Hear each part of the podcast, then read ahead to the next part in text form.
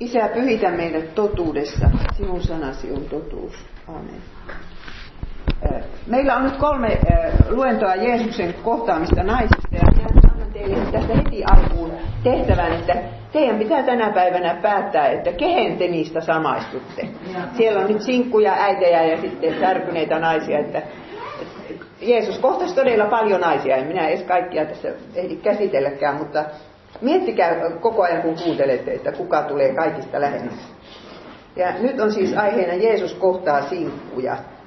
Ja se alkaa siitä, että kun maailma luotiin ja ihminen oli luotu siis Adam, niin Herra sanoi, että ei ole ihmisen hyvä olla yksin. Minä teen hänelle avun, joka on hänelle sopiva. Siis tämä on raamatun totuus, että ihmisen ei ole hyvä olla yksin. Ja varmasti jokainen meistä on tämän jossain vaiheessa kokenut. Ja naisesta piti sitten tulla sopiva apu miehelle. Minä teen hänelle avun, joka on hänelle sopiva. Ja se apu ei ole mikään apulainen sana, kun se on se sama sana, mitä käytetään Herran avusta. Ja kun Samuel pystyttää kiveä ja sanoo, että tähän asti on Herra meitä auttanut, niin se on se sama apusana, ei se. Ja miten tähän kuvaan sitten mahtuu sinkuelämä? Onko se nyt raamatullista ollenkaan, että ollaan sinkkuja?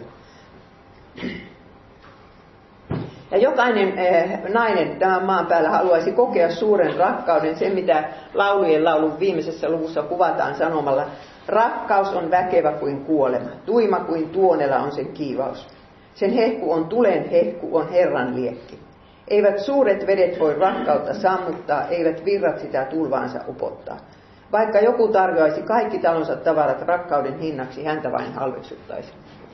Että kyllä se jää naisen, naiselle semmoinen pieni, eh, pieni surumieli sydämeen, jos täytyy niin kuin kuolema edessä ajatella, että kyllä mutta tuommoinen rakkaus jäi kokematta. En tiedä kuinka moni voi sanoa sydämen, eh, eikö suurella vakaumuksella, että, että minä sain osakseni tuommoisen rakkauden. No siitä me nyt puhumme. Ja raamatussa on erilaisia sinkkuja. Naimattomia on vanhassa testamentissa erittäin vähän todella vähän. Oikeastaan vaan nuo hylätyt on niitä naimattomia. Mutta uudessahan heitä sitten on, että minä puhun siitä sitten vähän lopussa.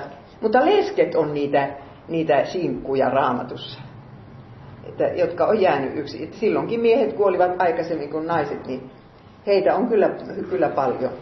Mutta hylättyjä sinkkuja, muistu mieleen vaan Jaakobin tytär Lea ja Davidin tytär Tamar, jotka molemmat raiskattiin. Hetkinen. Lea.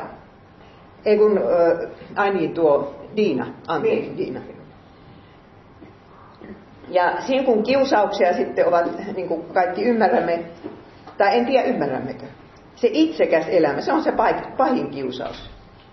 Minä opin tästä tämän tuota sen Aaltosen, mikä sen etunimi oli, joka oli lähetyssaarnaajana Taivanilla. Se kirjoitti kirja ja, Elma. ja Elma, Elma. Ja siinä hän sitten sanoo, että, että tuota, yksinäisen elämän suurin kiusaus on se itsekkyys, kun saa itse päättää rahoistansa ja ajastansa. Se on totta, kuulkaa, että te, te jotka olette naimisissa, niin sanotaan kivi kiveä hio. Vai rauta rautaa hio. Että, että siinä tulee sitä hiomista, mutta jos elää yksin, niin sitä tulee sitten vähemmän. Että se täytyy olla kiitollinen sisaruksistansa, jotka uskaltavat vielä kritisoida ja haukkua sitä. että semmoisen, äh, semmoisen kurin palautuksen aina saa, kun kotona käy, mutta muuten ei paljon sitten tule sitä hiomista. Ja sitten toinen on tietysti tämä media-arvomaailma, että jos yhtään seuraa aikaansa, jos yhtään katsoo elokuvia, niin kuin varmaan useimmat meistä katsomme, niin kun siellä on just se ajatus, että ei ihminen voi elää ilman seksiä. Ei semmoisia ihmisiä olekaan. No, niiden täytyy olla hirveän äh, jotenkin sairaita ja turhautuneita ja neuroottisia. Tämähän on se kuva. Ni, niin, va, minä eilen puhuin teille sinkkuelämästä, aloitin sen luennon, mutta se sinkkuelämä, mitä siellä kuvataan, niin se on niin paljon erilaista kuin tämä uskovaisen sinkkuelämä. Ja kyllä sitten kiusaus on myöskin flirtti, rupeaa niin kuin etsimään sitä huomiota ää, ja vaikkapa työpaikalla ja vaikkapa naimisissa olevilta miehiltä. Ja irtoseksi avioliiton rikkominen, tulee semmoinen kiusaus varmaan monenkin elämään, että, että jos saisi sitä, rupeaa näyttämään sitä rakkautta saa joltain ihmiseltä, joka on naimisissa. Niin sanoppa sille siinä sitten, että en. Tätä minä en nyt sitten otakaan, enkä huolikkaa omaan elämääni. Ja sitten se, ne oman sydämen houkutukset, kun me kaikki olemme syntisiä, niin, niin meidän sydämemme on synnin puolella. Että se Jumalan sana on, joka yrittää pitää meitä kurssissa, mutta sydän on synnin puolella. Ja Raamattu sanoo sanalaskut 4.23, yli kaiken varoittavan varjele sydämesi, sillä sieltä elämä lähtee. Sydäntä on varjeltava. Että sinku ei pidä katsoa ja kuunnella kaikkeen. Siinä se, että mitä, mitä minä luen, katsoa ja kuuntelen, niin se vaikuttaa minuun. Autoaitavat puhdas sydämiset, sanoo, sanoo Jeesus. Ja nyt sitten äh, äh, otetaan kolme sinkkua, jotka Jeesus kohtasi. Ja ensimmäinen heistä on vanha Hanna. Minä aloitan tästä Hannasta sen takia, että se oli niitä Jeesuksen ensimmäisiä kohtaamisia sinkkujen kanssa, kun Jeesus oli 40 päivää vanha. Ei ollut sen vanhempi. Ja nyt ollaan temppelissä. Minä kun kävin Israelissa, niin nyt se mulle vasta valkeni koko temppeli. Minä olen käynyt siellä ennenkin, mutta minä en ole mennyt sinne temppelialueelle ennen kuin nyt. Ja nyt minä kävin siellä ja sitten kiersin myöskin se arkeologisen museo, jossa kuljetaan sen temppelin melkein ympäri, ei nyt ihan. Ja katsotaan sieltä eteläkulmasta sitten sinne ylöspäin, niin hyvin tajua, että missä kohtaa se saatana Jeesusta houkutteli, että hyppääpä alas. Se on niin mahtava rakennus, että sitä ei voi sanoa kuvailla. Kahtokaa tuota pientä mustaa neljötä tuossa se on jalkapallokenttä. Ja verratkaa tuota koko. Siis se on todella, onko se kilometrin pituinen, eh, se yksi, yksi ainoa niin kuin seinämä siellä. Ja itse temppelialue oli aika pieni, niin kuin näette, tuo rakennus on tuossa kultainen rakennus. Se on pieni verrattuna siihen koko alueeseen. Ja eh, sitten tämä temppeli kuuluu tähän kertomukseen sillä tavalla, että että tämä vanha naisprofeetta Hanna eli siellä luultavasti 60 vuotta. Ja Luukas 2.36 kertoo meille näin. Siellä siis temppelissä oli myös naisprofeetta Hanna Asserin heimoon kuuluvan Penuelin tytär. Hän oli hyvin vanha. Mentyään neitsyönä naimisiin hän oli elänyt miehensä kanssa seitsemän vuotta, mutta nyt hän oli ollut leskenä jo 84 vuoden ajan. Vanha käännös sanoo, että nyt hän oli 84 vuotta vanha. Molemmat käännökset on mahdollisia ja sitten entinen raamatun käännöskomitea valitsi sen, että se oli 84-vuotias ja nykyinen sitten teki siitä noin vanha, että se olisi jo yli 100-vuotias. No niin. Nyt tämä nainen oli siis ollut seitsemän vuotta naimisissa. Ja kun mennä, siihen aikaan mentiin naimisiin, saatettiin mennä jo 15-vuotiaana, mutta arvataan nyt, että hän oli 17, kun hän meni naimisiin. Hän jäi leskeksi 24-vuotiaana. Ja, ja koska ei mennyt uudelleen naimisiin, niin voidaan nyt ajatella, että ehkäpä se mies oli hänelle niin rakas ja hän ei sitten muita enää ajatellut. Mutta jos 24-vuotias menettää sen rakkaan, rakkaan, rakkaan miehensä, niin ymmärrätte, mihin kriisiin hän joutuu. Miksi Jumala, miksi sä otit minulta sen miehen pois? Hannan lapsista ei mainita mitään ja, ja tuota, kun kerrotaan, että hän asui siellä temppelialueella, niin jos 24-vuotiaalla on lapsi, niin sehän on vielä hirveän pieni lapsi. Ei se voi minnekään temppelialueelle muuttaa. Niin minä ajattelen, että hänellä ei ollut lapsia. Että hän, se oli lapseton avioliitto ja Hanna oli ihan todellakin yksin. Ja, ja nythän sitten tämä nuori leski miettii, että mitä hän tekisi elämällänsä. Ja normaali eh, systeemi olisi ollut se, että hän olisi mennyt takaisin isän kotiin ja ruvennut odottamaan uutta kosia. Mutta Hanna ei mennyt. No, en minä tiedä, oliko sitä isän kotia. Kyllä se nyt varmaan oli, kun tyttö oli vielä noin nuori. Mutta Hanna tekee mahdottoman suuren päätöksen, että hän ei mene enää naimisiin. Hän on sinkku. Ja hän menee asumaan temppelialueelle. Tuonne Herodeksen temppeliin. Ja kerrotaan jakessa 30 Seitsemän, että Hanna ei poistunut temppelistä minnekään, vaan palveli Jumalaa yötä päivää paastoten ja rukoillen. Paastoten ja rukoillen. sisaret 60 vuotta yötä päivää paastotaan ja rukoillaan ja asutaan temppelissä. Kuka meistä valitsisi tämmöisen elämän? Minä kysyin että siellä temppelissä, että missä se asuu siellä? Siellä oli kyllä naisten piha, mutta en minä ole koskaan kuullut, että siellä mitään asuntoja olisi. Ja sitten siellä oli se, se kuninkaallinen pylväskäytävä ja sitten Salomon pylväskäytävä. Ja siellä oli kyllä kaksi kerrostakin. Voi siellä jotain asuntoja olla, mutta itse asiassa ne toiset kerrokset kuulemma vasta Jeesuksen jälkeen. Että, ja nyt kun me olin Jerusalemissa, niin siellä oli erikoisen kylmä kevät. Teillä oli täällä lämmin pääsiäinen, niin arvatkaa, siellä oli Jerusalemissa 10 astetta ja sato vettä. Siellä oli niin hyytävää. Ja, ja, tuota, ja sehän on niin tuulinen paikka, että kyllä minä ymmärrän, että minkä takia Araunan puimatantereilla, kun jyvät heitettiin ilmaan, niin akanat lensi kyllä tuulen mukana. Ihan hirveän tuulinen paikka. Ja nyt mä kysyn, että eikö tullut reumatismi? Siellä asuu, asuu jossain, kun ne on kaikki kivitaloja.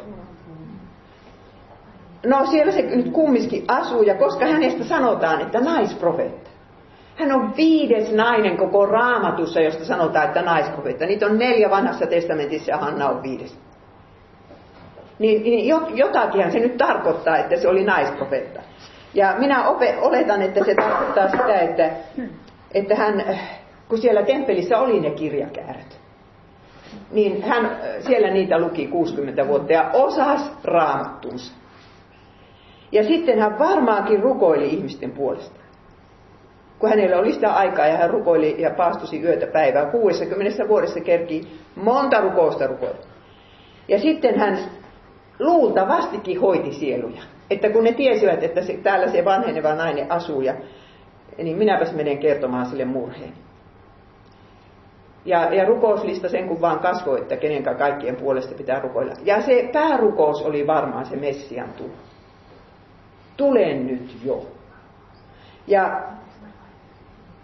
hän oli odottamisen ekspertti, koska hän, hän odotti Herran tuloa Sioniin hän ei uskaltanut lähteä temppelistä ollenkaan pois sen takia, että oli ennustettu, että äkisti on tuleva temppelinsä Herra.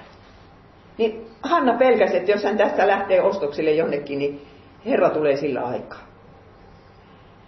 Nimittäin vanha testamenttihan päättyy tähän Malakian kolmanteen lukuun, missä sanotaan, ja äkisti on tuleva her- temppelinsä Herra, jota te etsitte, ja liiton enkeli, jota te halajatte. Katso, hän tulee, sanoo Herra Sevat.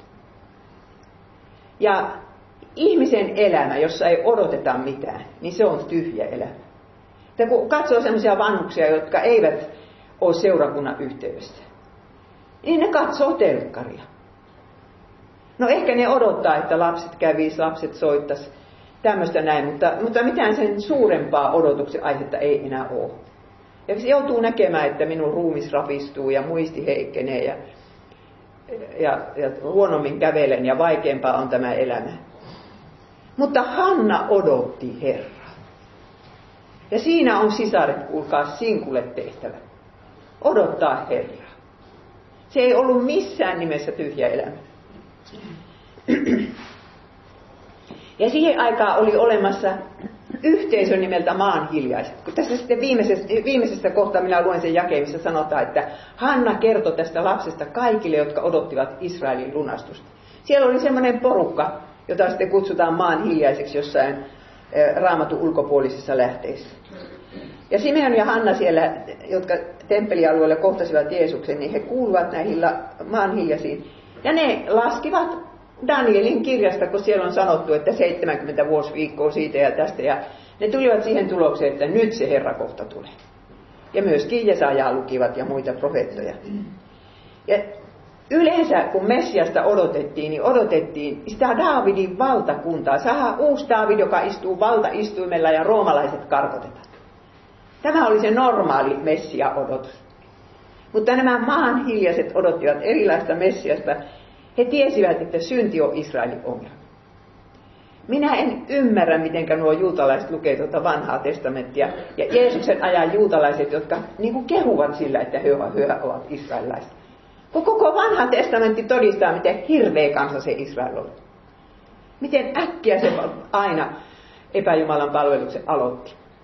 No, minä kävin myöskin Raamatunmaan museossa ja siellä oli Beet Semesin kaivaus, joka on ihan viime vuonna ja toissa vuonna löytynyt taas yhden tien alta, niin, niin tuota, kuinka kamalasti siellä oli semmoisia naispatsaita, e, e, naisjumalan patsaita, 600-luvulta ennen Kristusta. Joskus kun Manasse kuningas hallitsi ja nämä huonot kuninkaat.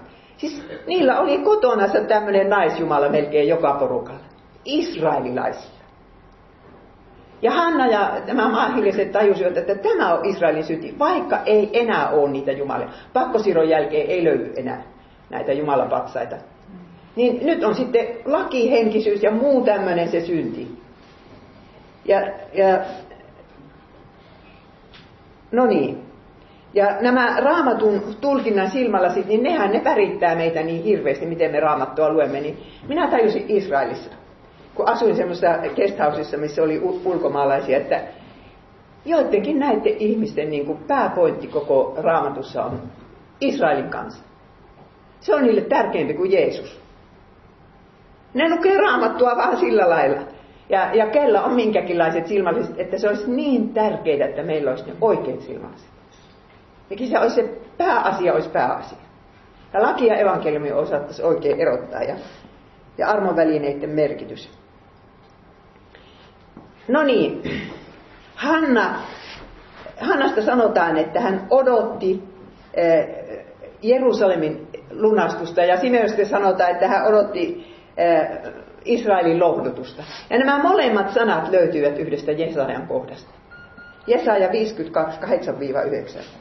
Kuule, vartijasi korottavat äänensä, kaikki he riemuitsevat, sillä he näkevät silmästä silmään, kuinka Herra palaa Sioniin. Huutakaa ilosta, riemuitkaa kaikki te Jerusalemin rauniot, sillä Herra lohduttaa kansansa lunastaa Jerusalemin. Maanhiljaiset tajusivat, että tämä on nyt tilanne täällä Israelissa. Vaikka rauniot on rakennettu, mutta hengellisesti tässä ollaan raunioina, niin kuin me Suomessa olemme niin mekin voimme odottaa, että Herra lohduttaa kansansa ja lunastaa Jerusalemin tulemalla takaisin. Mitä sinulle merkitsee se, että Jeesus tulee takaisin? Kuinka usein ajattelet ja, ja, ja odotat häntä ja ajattelet, että se on vastaus sinun ongelmiin, että Jeesus tulee takaisin.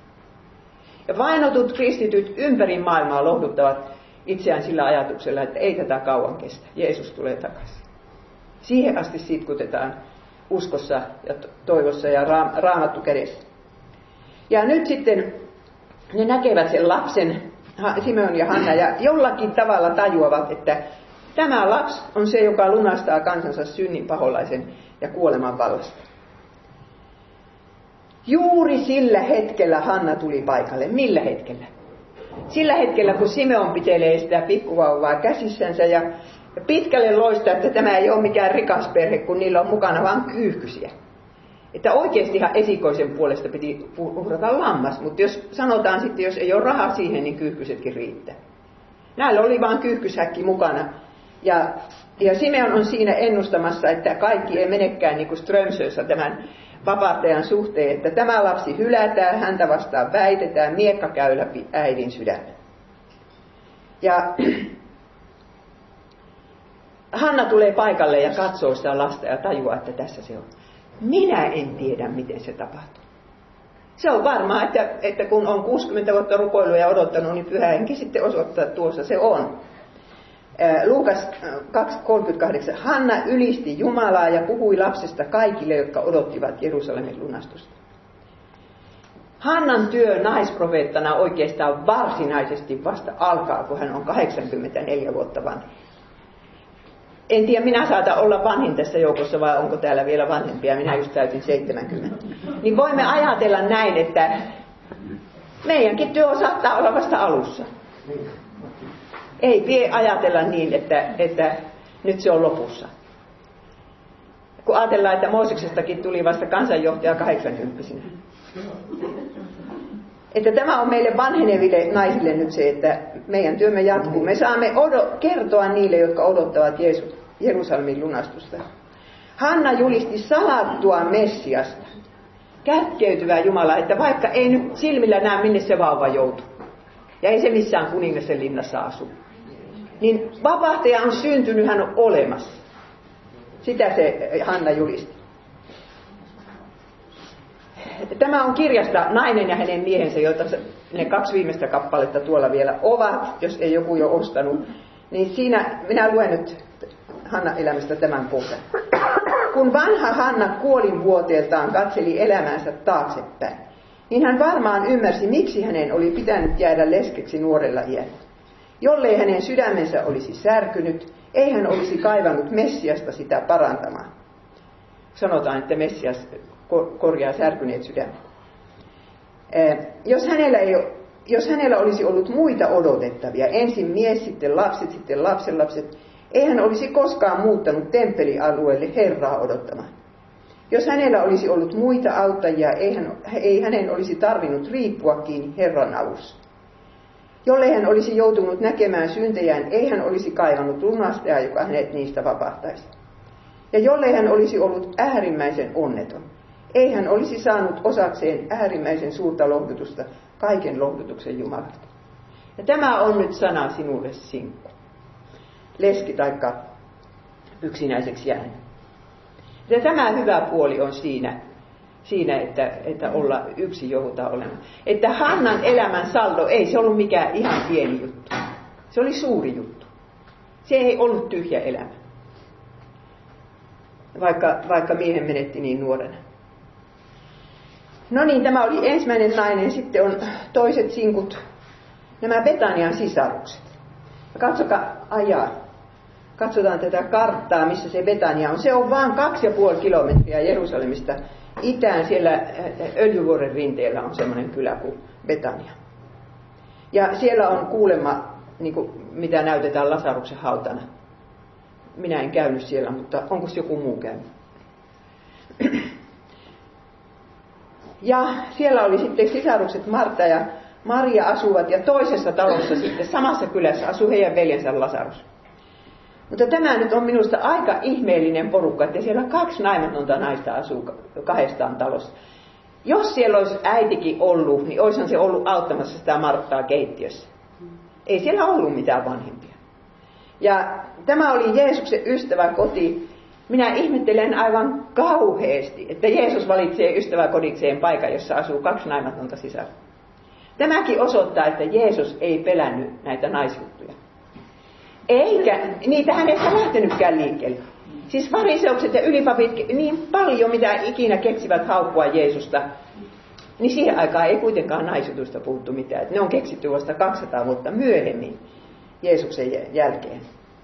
Ja No tämä oli ystäväkoti löytynyt ja se oli niin lähellä Jerusalemia, että sinne voi tulla aina yöksi. Nämä olivat galilealaisia.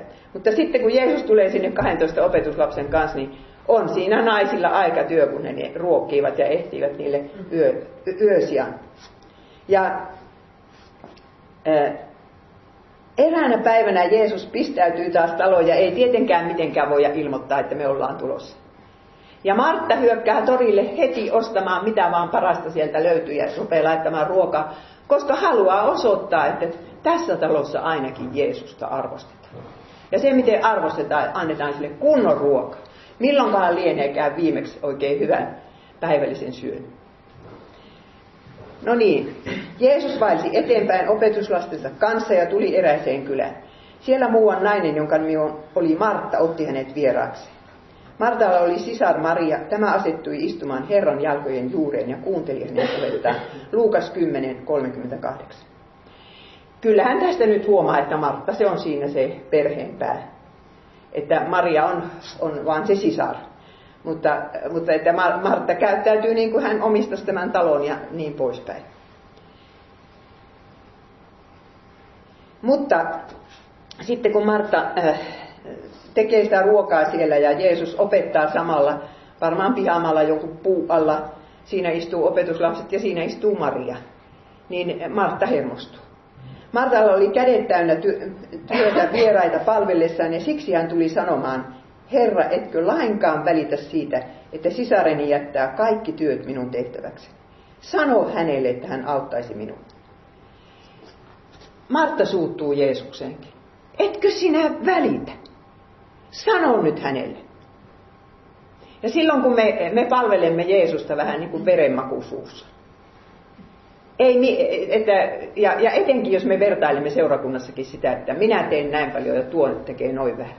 Se on kuulkaa vaarallista. Siinä tulee kriisit. Että meidän pitäisi niin kuin itse kunkin Jeesuksen eessä, että minä teen tämän palvelun, että vaikka muut ei tekisi mitään. Ja niillä muilla saattaa olla syynsä siihen, miksi ei ne tee mitään. Mutta jos ruvetaan ihmisiä pakottamaan, niin siitä, silloin ei ole seurakunnassa hyvä olla. Mutta onhan se tietysti vaikeaa, kun se kahvinkeittäjä pitäisi löytyä, niin kuin Markuksessakin, vaikka meitä on niin paljon, niin aina se on se kahvinkeittolista niin kuin puutteellinen. Mistähän se johtuu. Mutta se, että kaikki, kaikki ajattelivat siihen aikaan, että Maria toimii väärin, koska naisen tehtävä on keittiössä. Ja se, että Jeesus nyt sanoo tällä lailla, niin se on, tiettäkö, vallankumous. Nainen pois keittiöstä silloin, kun Jumalan sanaa julistetaan. Kun Jeesus sanoo, Martta, Martta, sinä huolehdit ja hätäilet niin monista asioista, vain yksi on tarpeen. Maria on valinnut hyvän osan, eikä sitä oteta hänelle pois, häneltä pois. Ja tässä on rakkaat sisaret nyt sitten se, meille se sana. Se on se, että Maria on valinnut. Se, että meillä on aikaa kuunnella Jeesusta kotona raamatun ääressä ja sitten perhehartaudessa, no nyt puhutaan sinkuista, mutta hartauskirjan ääressä ja kirkossa ja raamattupiirissä ja raamatuluennolla, niin se on valinta. Se ei tule meille kellekään niin kuin Manulle illalla. Minun on valittava jotakin elämästä pois, että minulla olisi aikaa istua Jeesuksen jalkojen juuressa. Ja nyt, jos joilla ei ole mukaan aikaa lukea raamattua joka päivä, jos sinulla on yksivuotiaat kaksoset, minä ymmärrän sen. Silloin ei varmaankaan mutta, mutta muussa tapauksessa niin, niin kyllä sitä aikaa kuitenkin löytyy johonkin muuhunkin. Että sitten voi vähentää vaikka sosiaalista mediaa, taikka elokuvien katselemista, kirjojen lukemista, että jää sille raamatulle. Minä aina sanon, että ei tarvitse olla kuin 20 minuuttia päivässä intensiivistä raamatun lukemista. Niin 10 ja 20 vuoden päästä se ihminen tuntee raamattunsa. Ja, mutta se on valittava. Ja sitten myöskin todella kirkossa käynti, että sehän on, eihän, eihän kirkossa saa jättää käymättä. Ja, ja sitten jos teidän seurakunnassa on raamattutunteja ja tämmöisiä, niin nehän on kamalan tärkeitä, mutta tietysti niitä voi kyllä netistäkin nykyään kuunnella. Ja raamattuakin voi netissä kuunnella, mutta siihen kun tarvittaisiin kumminkin se, se semmoinen keskittynyt aikakin. Ja 20 minuuttia ei ole pitkä aika, eihän. Minä itse teen niin, että jos mulla on kiireinen päivä, niin minä katson vain 20 minuuttia. Nyt olen suorittanut velvollisuuden. Mutta, mutta niin kuin se on yleensä aina mielenkiintoista. Minusta raamattu ei ole tylsä.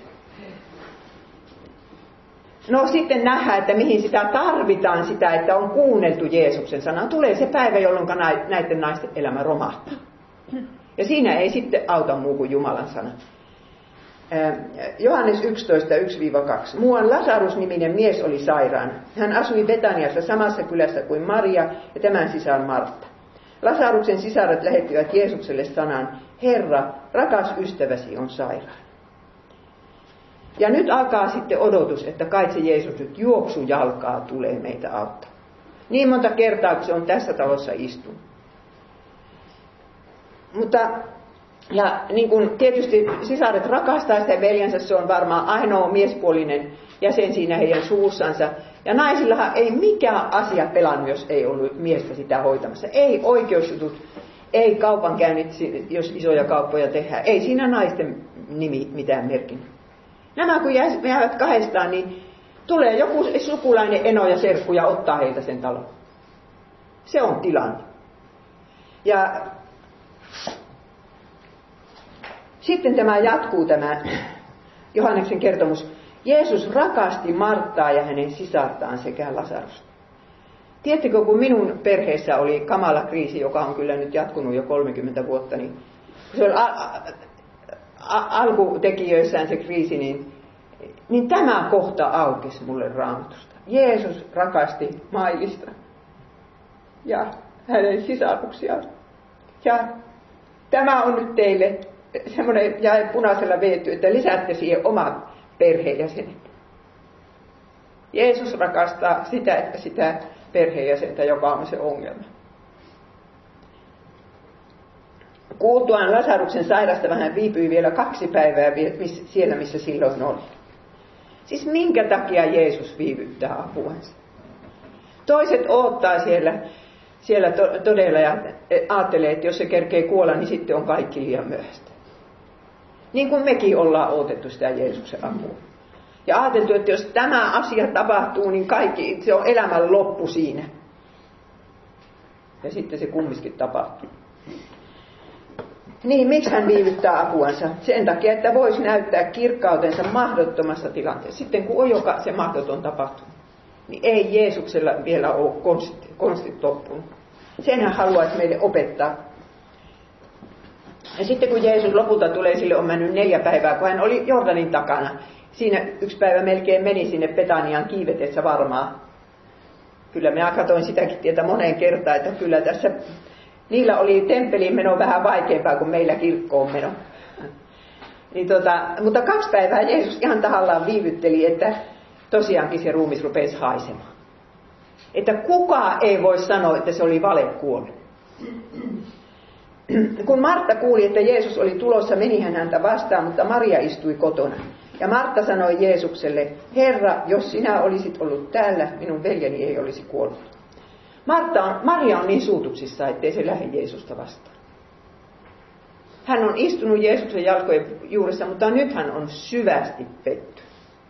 Sinä et auttanut silloin, kun sinua eniten apua tarvittiin. Mutta Martta lähtee ja heti sanoo sen syytöksen Jeesukselle ja, ja jossittelu ja, ja niin poispäin. Ja sitten äh, käydään se keskustelu, missä Jeesus sanoo olevansa ylösnousemus ja elämä. Ja sitten Martta lähtee kutsumaan sitä sisartansa ja sanoo, että opettaja on täällä ja kutsuu sinua. Ja nyt voitaisiin sanoa, että opettaja on täälläkin ja kutsuu sinua. Ja Maria sitten lähtee ja vaipuu Jeesuksen jalkoihin ja sanoo, Herra, jos sinä olisit ollut täällä, ei veljeni olisi kuollut. No Maria sanoo ja Marttakin sanoo, molemmat sanoo, miltä heistä tuntuu ja mi, mi, mikä heidän mielestänsä meni tässä nyt pieleen.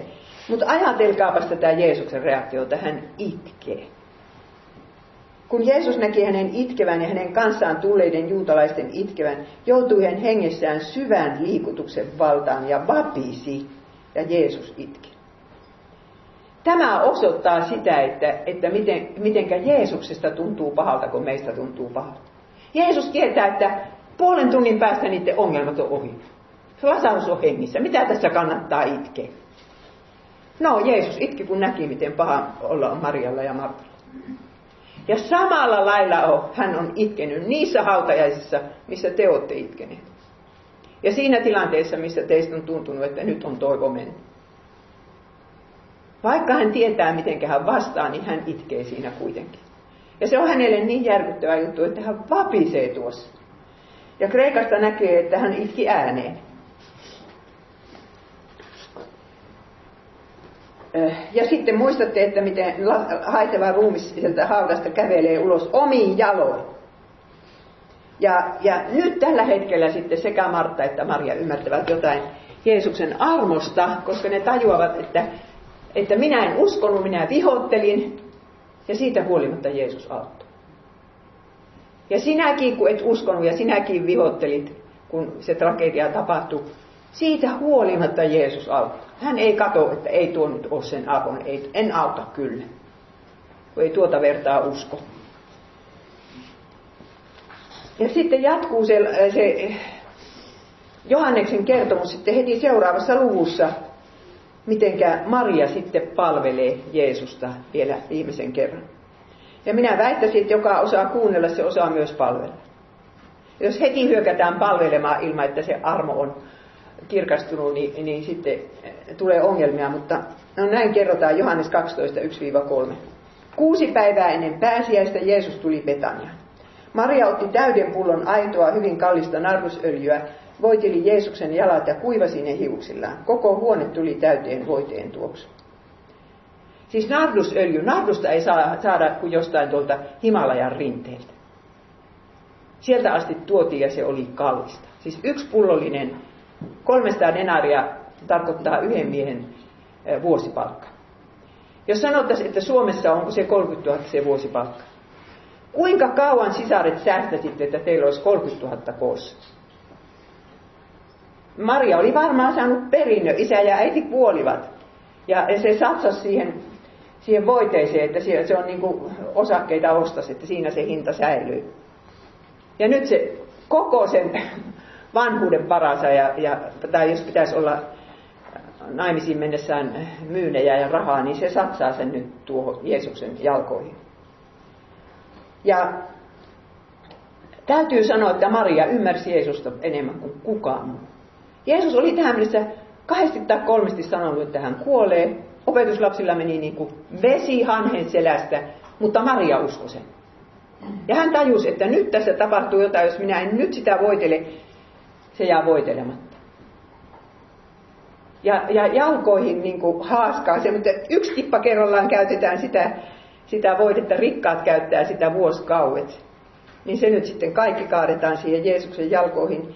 Ja oletan, että Jeesus tuoksui koko seuraavan viikon sille narrukselle. Kun hänet ristille lyötiin, niin narrushan siinä tuoksui. Hän oli semmoinen suitsutusuhri. Hyvän tuoksunen suitsutusuhri.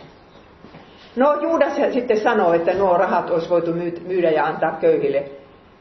Sanoo Mokoma, vaikka oli itse varas. Niin, niin Jeesus puolustaa Mariaa sanomalla, hän teki minkä voi.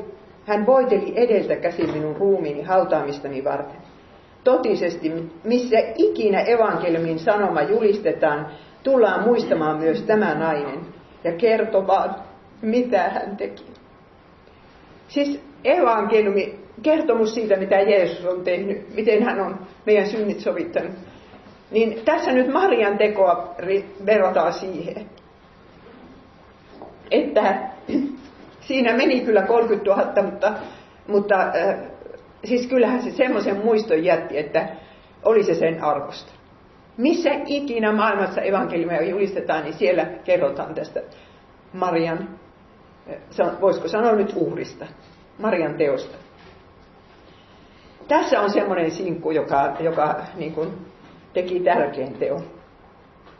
Olisiko hän tehnyt, jos hänellä olisi ollut mies ja lapset? Mies olisi, olisi sanonut, että ei sitä rahaa tuolla ei käytetä. Maria sai olla päättämässä rahoistansa. Ja mikä, mikä sitten jäi saldoksi Marian elämästä? Se on kyllä jännä, että tätä Maria ei mainita enää, eikä Martta, ei ristijuurella, ei pääsiäisaamuna.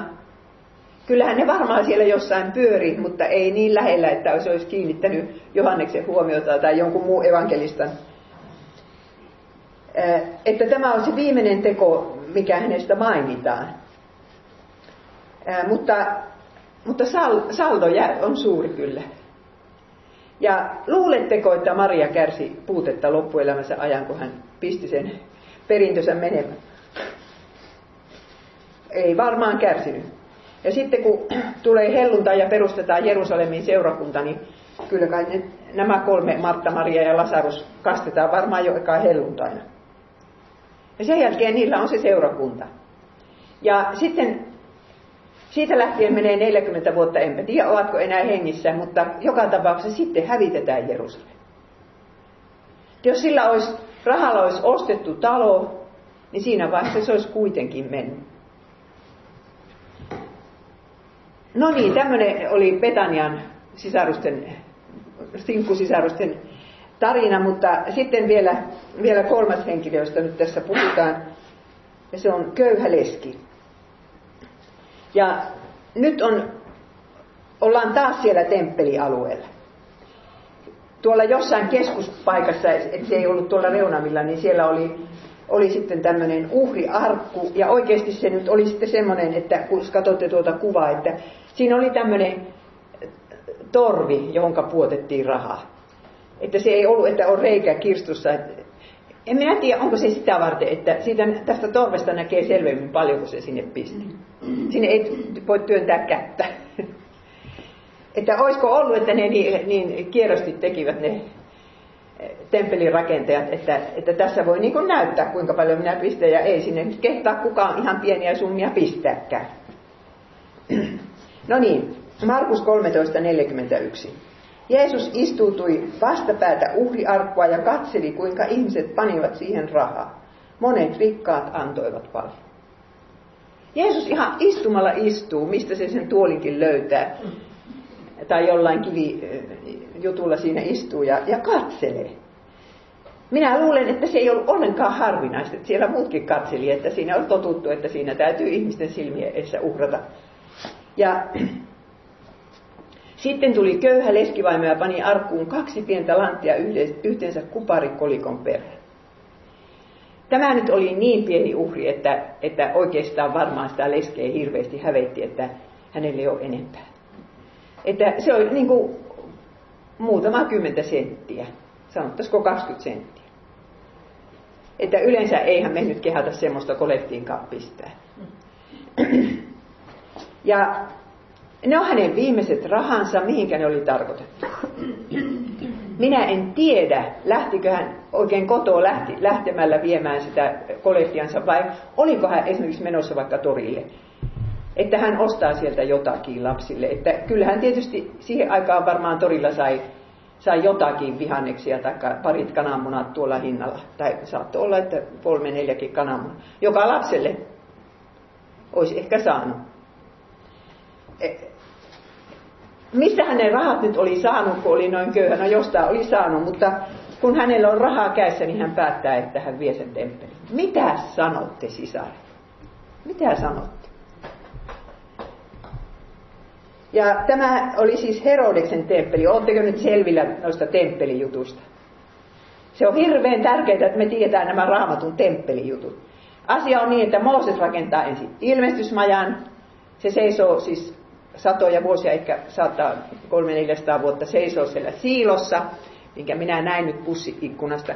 Olisin käynyt erikseen kahtomassa, mutta ei ollut mahdollisuutta. Ja sitten seuraavaksi rakentaa Salomosen ensimmäisen temppelin.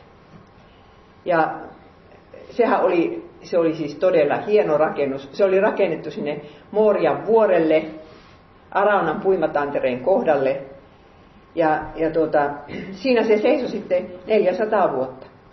Sitten tulevat babylonialaiset ja hävittävät sen. Sitten ruvetaan rakentamaan toista temppeliä, että oltiin ilman temppeliä se 70 vuotta. Hetkinen. 87, niin niin, 70 vuotta. Sitten ruvettiin, Seruppaabel rupesi rakentamaan toista temppeliä ja sai sen sitten valmiiksi. Ja sen temppeli it, vihkiäisessä itkivät vanhat ihmiset kun ne muisti, minkälainen se eka temppeli ollut, ja tämä ei ole mistään kotoisin siihen. Mutta sitten kun tulee Herodes suuri, se kauhea roisto, joka tappoi ne, tappoi ne Betlehemin lapset, niin, niin se mies niin kuin tajus rakentamisesta jotain. Minä kun kävin Masadalla kahtomassa sen, sen yhden, te, yhden palatsin, mikä sinne oli rakennettu. Se rakensi sinne tänne semmoisia palatseja ja muuta, ja sitten se päätti, että nyt tehdään Jerusalemin temppelistä mahtava rakennus. Ja se, sen koko, siis se Morjan vuori oli sanotaan pari, kolme, neljä, ehkä viisikin jalkapallokenttää. Ja se loppuosa piti laajentaa. Se piti laajentaa sitä vuorta. Ja tehdä niin kuin seinät kivistä ja täyttää maalla sitten se loppuosa. Ja siellä on niin kamala isoja kiviä, että yksi on 13 metriä pitkä. Mitenkä ne siihen aikaan liikuttelivat semmoisia kiviä, hakkasivat niitä, kuulkaa siellä ää, jossain kiviveistämällä. Se oli niin mahtava projekti ja siitä tuli niin kaunis, että, että se, se, oli, se oli 2000 vuotta sitten saattoi olla maailman kaunein rakennus. Se hohti oikein kulman pitkän matkan päähän se valkoinen marmori ja kultaukset siellä. Ja no sitten Jeesuksen aikaan sanottiin, että tätä temppeliä on jo rakennettu 46 vuotta. Kun Jeesus sanoi, että hajottakaa nämä, minä rakennan kolmessa päivässä uuden. Ja sen jälkeen sitä rakennettiin vielä kuinka monta vuotta, että se oli val... nyt ajatellaan, että kol... vuonna 30 ne sanoi, että, 46 vuotta on rakennettu, niin sitten sitä rakennettiin vielä vuoteen 66 asti. Vielä 36 vuotta. Ja sitten kun se valmistui, niin neljän vuoden päästä sitten Tiitus sen tuhosi. Sen mahtavan temppelin. Mutta rahaa tarvittiin. Se leski tiesi, että tämä kolikot, jotka mä tänne pistän, ne menee temppelin rakennukseen. Saahan niitä kiviä ja saahan sitä marmoria ja kultaa ja kaikkea. Ja hänelle se temppeli oli niin rakas, että hän ajattelee, että tämä 20 senttiä tässä. Mitä sanotte sisaret? Etenkin kun me huomataan, että, että se nykyinen temppeli on tämä kristillinen kirkko. Jeesuksen ruumis. Niin, Jeesus rakasti sitä temppeliä. Hän 12-vuotiaana jättäytyy sinne ja sanoo, että tämä on minun isän koti. Ja leski rakasti myöskin. Ja minkä takia rakasti? Jos Jumala olisi sanonut sille leskelle, että annapas kuule viimeiset ropos. Olisiko se leski rakastanut sitä? Tämä vie multa tuhkatkin pesästä. Minä olen miettinyt se asia niin, että kun mies kuoli ja hän jäi pienten lasten kanssa niitä elättämään, ja naiset ei voi olla missään töissä siihen aikaan ansiotyössä, niin, niin hän, hän niin kuin varmaankin suuttui Jumalaa ja oli katkera ja eikä uskonut yhtään. Ja tästä ei selvitä mitenkään, mutta kun hän huomasi, että Jumala elättää nämä lapset, ja sitten, että, että hän antaa anteeksi hänen kapinansa ja katkeruutensa, niin siitä tuli sille leskelle niin suuri ilo, että hän alus, halusi antaa sen 20 senttisiä. Ja sitten Jeesus katselee siinä vieressä ja kutsuu sitten opetuslapset, missä lie olleet pyörimässä ne, ja sanoo näin, että totisesti tämä köyhä leski pani uhriarkuun enemmän kuin yksikään toinen. Enemmän. Kaikki muut antoivat liiastaan, mutta hän antoi vähästään kaiken, mikä hänellä oli, kaiken, mitä hän eläkseen tarvitsi. Ja tästä me nähdään, että leski olisi tarvinnut ne rahat. Jeesus myöntää, että se olisi tarvinnut. Ja lapset olisi tarvinnut niitä kananmunia. Mutta äiti pistää sen viimeisen rahan kolehtiin. Siis kaiken, mitä hän eläkseen tarvitsi. Ja se oli semmoinen kiitosuhri, että Jumala ei missään nimessä vaatinut tätä rahaa. Niin kuin hän ei meiltäkään vaadi, että annapas niin ja niin paljon. Se, ja leski ei etsinyt Jumalan sanasta siunausta vaihtokaupan avulla, että kun minä annan näin paljon, niin sitten Jumala siunaa. Eihän Jumala siunaa, jos en minä mitään anna. Leski ymmärsi, että 20 sentillä ei voi ostaa Jumalan siunausta. Siis maailmassa on paljon uhraajia, jotka antaa vaihtokaupan toivossa. Ja on semmoisia kristillisiä kirkkoja, jotka opettaa, että mitä enemmän annat, sitä enemmän Jumala siunaa. Mutta tästä se nähdään, että joku antaa enemmän silloin, kun se antaa 20 senttiä. Enemmän kuin kukaan muu. Ja Leski oli saanut mielestään Jumalalta niin paljon, että hän antaa kiitollisuudesta viimeiset rahat. Ja Jumala oli niin äh, ruokkinut hänen isättömät lapsensa, ja Leski uskoi, että kyllä hän tekee niin tulevaisuudessakin. Ja silloin kun lapset menee nälkäisenä nukkumaan, joinakin iltoina joutuu menemään, niin se vaan vahvistaa niitä lapsia.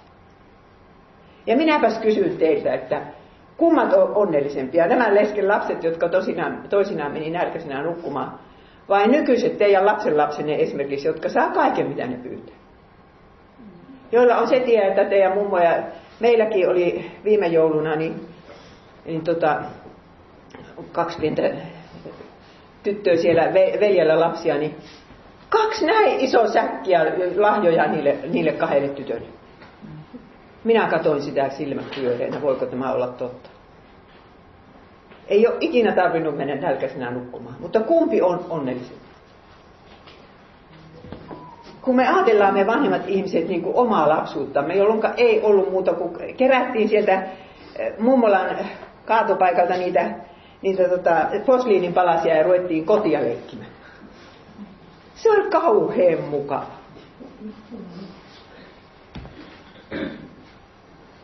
Ja ensimmäiset kunnon kengät minä sain jalkaani vasta yli 10 vuoteen.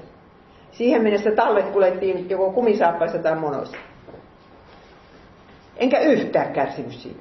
Mutta, to, mutta tietysti jos muut olisi ollut paljon paremmassa asemassa, olisin voinut kärsiäkin, mutta silloin oli sodan jälkeen kaikki oli köyhiä. No niin, mistä tuo leski oli saanut se uskon, että Jumala pitää hänestä huolen? Vanhasta testamentista. Se varmaan kävi sapattina joka pyhä kuuntelemassa sitä Jumalan sanaa, ja kun raamattu luettiin vuodessa läpi, niin se aina kuuli nämä. Katsokaapas psalmi 10.14. Sinä havaitset vaivan ja tuskan, sinä otat sen oman käteesi huomaan. Sinulle onneton uskoo asiansa, sinä olet orpojen auttaja. Siellä taivaassa on se hänen lastensa auttaja. Ja sitten sanotaan psalmi 68, hän on orpojen isä ja leskien puolustaja, Jumala pyhässä asunnossansa. Ja sitten Jeremia 49.11, jätä orposi minun elätettäväkseni ja sinun leskesi turvatkoot minun. Ja tämä on nyt sana meille sinkuille ja muillekin. Ja mekin opettelisimme sitten riippumaan niistä Jumalan lupauksista, kun tuntuu, että tästä elämästä ei tule mitään ja rahat loppuu ja terveys menee ja, ja rakkaus menee. Leski tahtoi, että temppeli valmistuisi. No niin, minähän jo sanoin, että se valmistui vuonna 1966 ja neljän vuoden päästä se tuhottiin. No menikö se ropo hukkaan?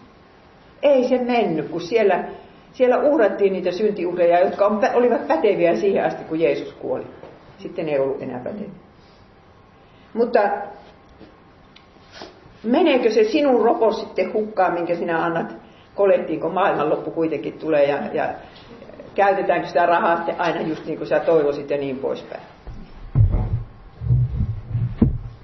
Silloin kun, sillä hetkellä, kun sinä puotat sen rahan sinne, se vastuu ei ole enää sinulle. Ja sinä annat sen sydämestäsi ja ajattelet, että tällä rakennetaan nyt Jumalan temppeliä ja Jumalan valtakuntaa. Ja se on se paras perintö, minkä sinä voit lapsille ja lapsenlapsille antaa, että on olemassa se temppeli jossain siinä heidän lä- läheisyydessänsä, että ne, jos ei ne nyt käy kirkossa, niin joskus voivat käydä. Sellaisessa kirkossa, missä oikein julistetaan Jumalan sanaa. Ja Jeesuksen ruumishan se oli sitten se se varsinainen temppeli, missä meidänkin syntimme on sovitettu. Ja nyt vielä mietimme, että minkälaisen perinnön tämä leski jätti lapsillensa. Lapset muistivat, että äiti uskoi Jumalaan ja turvasi hänen. Äiti rukoili joka päivästä leipää ja me saimme sen. Ihan useampina päivinä me saimme sen. Ja he oppivat, että raha ei ole elämän tärkeä asia, vaikka kavereilla on semmoisia tavaroita, mitä meillä ei ole. Eikö ollut hyvä perintö? Eikö ollut hyvä perintö? Ja kaikki kolme sinkkua luopuivat paljosta. Hanna, vanha Hanna, luopui kodista ja kaikesta sen mukavuudesta ja, ja kaikesta siis, kun hän meni sinne temppeliin. Petania ja Maria luopui siitä perinnöstä ja köyhä leski luopui viimeisistä rohoistansa. Ja kaikki kolme saivat enemmän. Kun Jeesus sanoo Markus 10, 29, Kuka, totisesti kuka ikinä minun tähteni ja evankeliumin tähden on luopunut talostaan, veljistään tai sisaristaan, äidistään, isästään tai lapsistaan tai pelloistaan. Hän saa satakertaisesti nyt tässä maailmanajassa taloja, veljiä ja sisaria, äitejä, lapsia ja peltoja, tosin myös vainoa. Ja tulevassa ajassa hän saa ihan kaikki sen elämän. Ei hän mistään vaille, kun puotetaan se ropo sinne kolehtihaan ja minä kyllä neuvosin, en tiedä kannattaako neuvoa enää teidän ikäisiä ihmisiä, opiskelijoita kannattaa tässä asiassa, että se olisi niin hyvä ne kymmenykset maksaa. Oikein kynän kanssa laske, paljonko sitä rahaa tuli ja sitten, no ei, että siis tuli, minä en vai, että sitä, että ne, kun kerran verot on maksettu, ei niitä tarvitse ottaa huomioon. Mutta se mitä käteen tulee, niin, niin 10 prosenttia. Minä en usko, että siinä häviää yhtään mitään siis seurakunnalle ja lähetystyölle. Ja sitten kun tullaan uuteen testamenttiin, mitä siellä sanotaan näille sinkuille, naimattomille ja leskille? Uudessa testamentissa naimattomuus nousee arvoa arvaamattomaan. Jeesus sanoi tuo äskeisen ja, ja Paavali sanoi, että minä soisin, että kaikilla olisi tämä lahja. Siis naimattomuuden arvolahja. Ja sitä kutsutaan karismaksi. Karisma, siis niin kuin yksi armolahja. Minä olen joskus kysynyt etenkin opiskelijoita, kuinka moni teistä on rukoillut tätä armolahjaa itselleen? Ei ole vielä yhtään kättä noussut. Sitten minä olin TV7 Leifnummella haastattelevana ja minä en muista miten se nyt meni, mutta minä sanoin, että mulla on sitten tämä armolahja. Ja Leif sanoi, että no kyllähän sinä voit siitä joskus päästäkin. Minä sanoin, että sinä et halveksis kenenkään muu armolahjaa sanomalla tuolla lailla, että sinä voit päästä tästä parantamisen armolahjaa. No niin. Ja Paavali sanoo suoraan, että sinkku on onnellisempi, jos pysyy yksi. Tosi hän sanoo sitten perään, että tämä on minun mielipiteeni, että se ei ole niin kuin Jumalan sana, mutta, mutta sinkku on onnellisempi. Ja ihan totta, sinkku voi olla onnellinen. Ja minusta se on niin surullista, että me naisemme eivät tätä ymmärrä, vaikka en minäkään ymmärtänyt Mutta se on totta. Ja Jumala voi antaa tämän armolehen erilaisten elämän kohtaloiden kautta. Sinkku voi antaa aikaa Jeesuksen ja seurakunnan palvelemiseen enemmän kuin se, jolla on lapset helmoissa. Ja aikaa lähimmäiselle, myöskin aikaa itsensä toteuttamiseen, että kyllähän siinä kerkee kirjoja lukea ja, ja, ja maailmaa kiertää ja konsertissa käyvä. Ja tämä on Jumalan antama kutsumus samoin kuin avioliitto tai leskeys, kuka on kellekin mitä hän on antanut.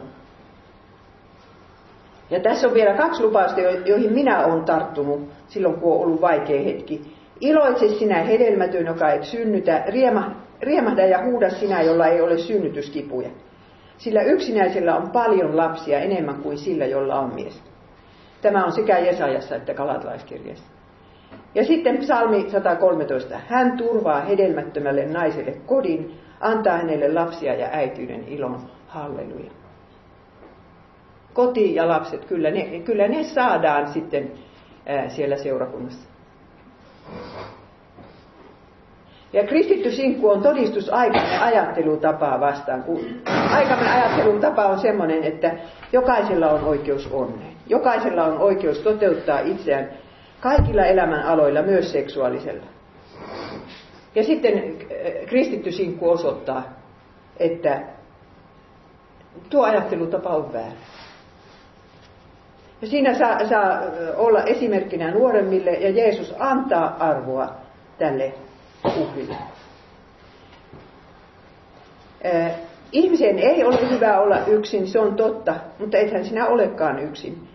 Jeesuskin oli sinkku. Hän tietää ongelmasi omasta kokemuksestaan ja osaa sinua lohuttaa. Ja hän on luvannut olla kanssasi joka päivä maailman loppuun asti. Mm. Jos otetaan vielä se laulujen laulu, kohta rakkaus on väkevä kuin kuolema, No semmoista rakkauttahan me just Jeesukselta saadaan. Ei voi sanoa, että minä jäin vaille sitä rakkautta.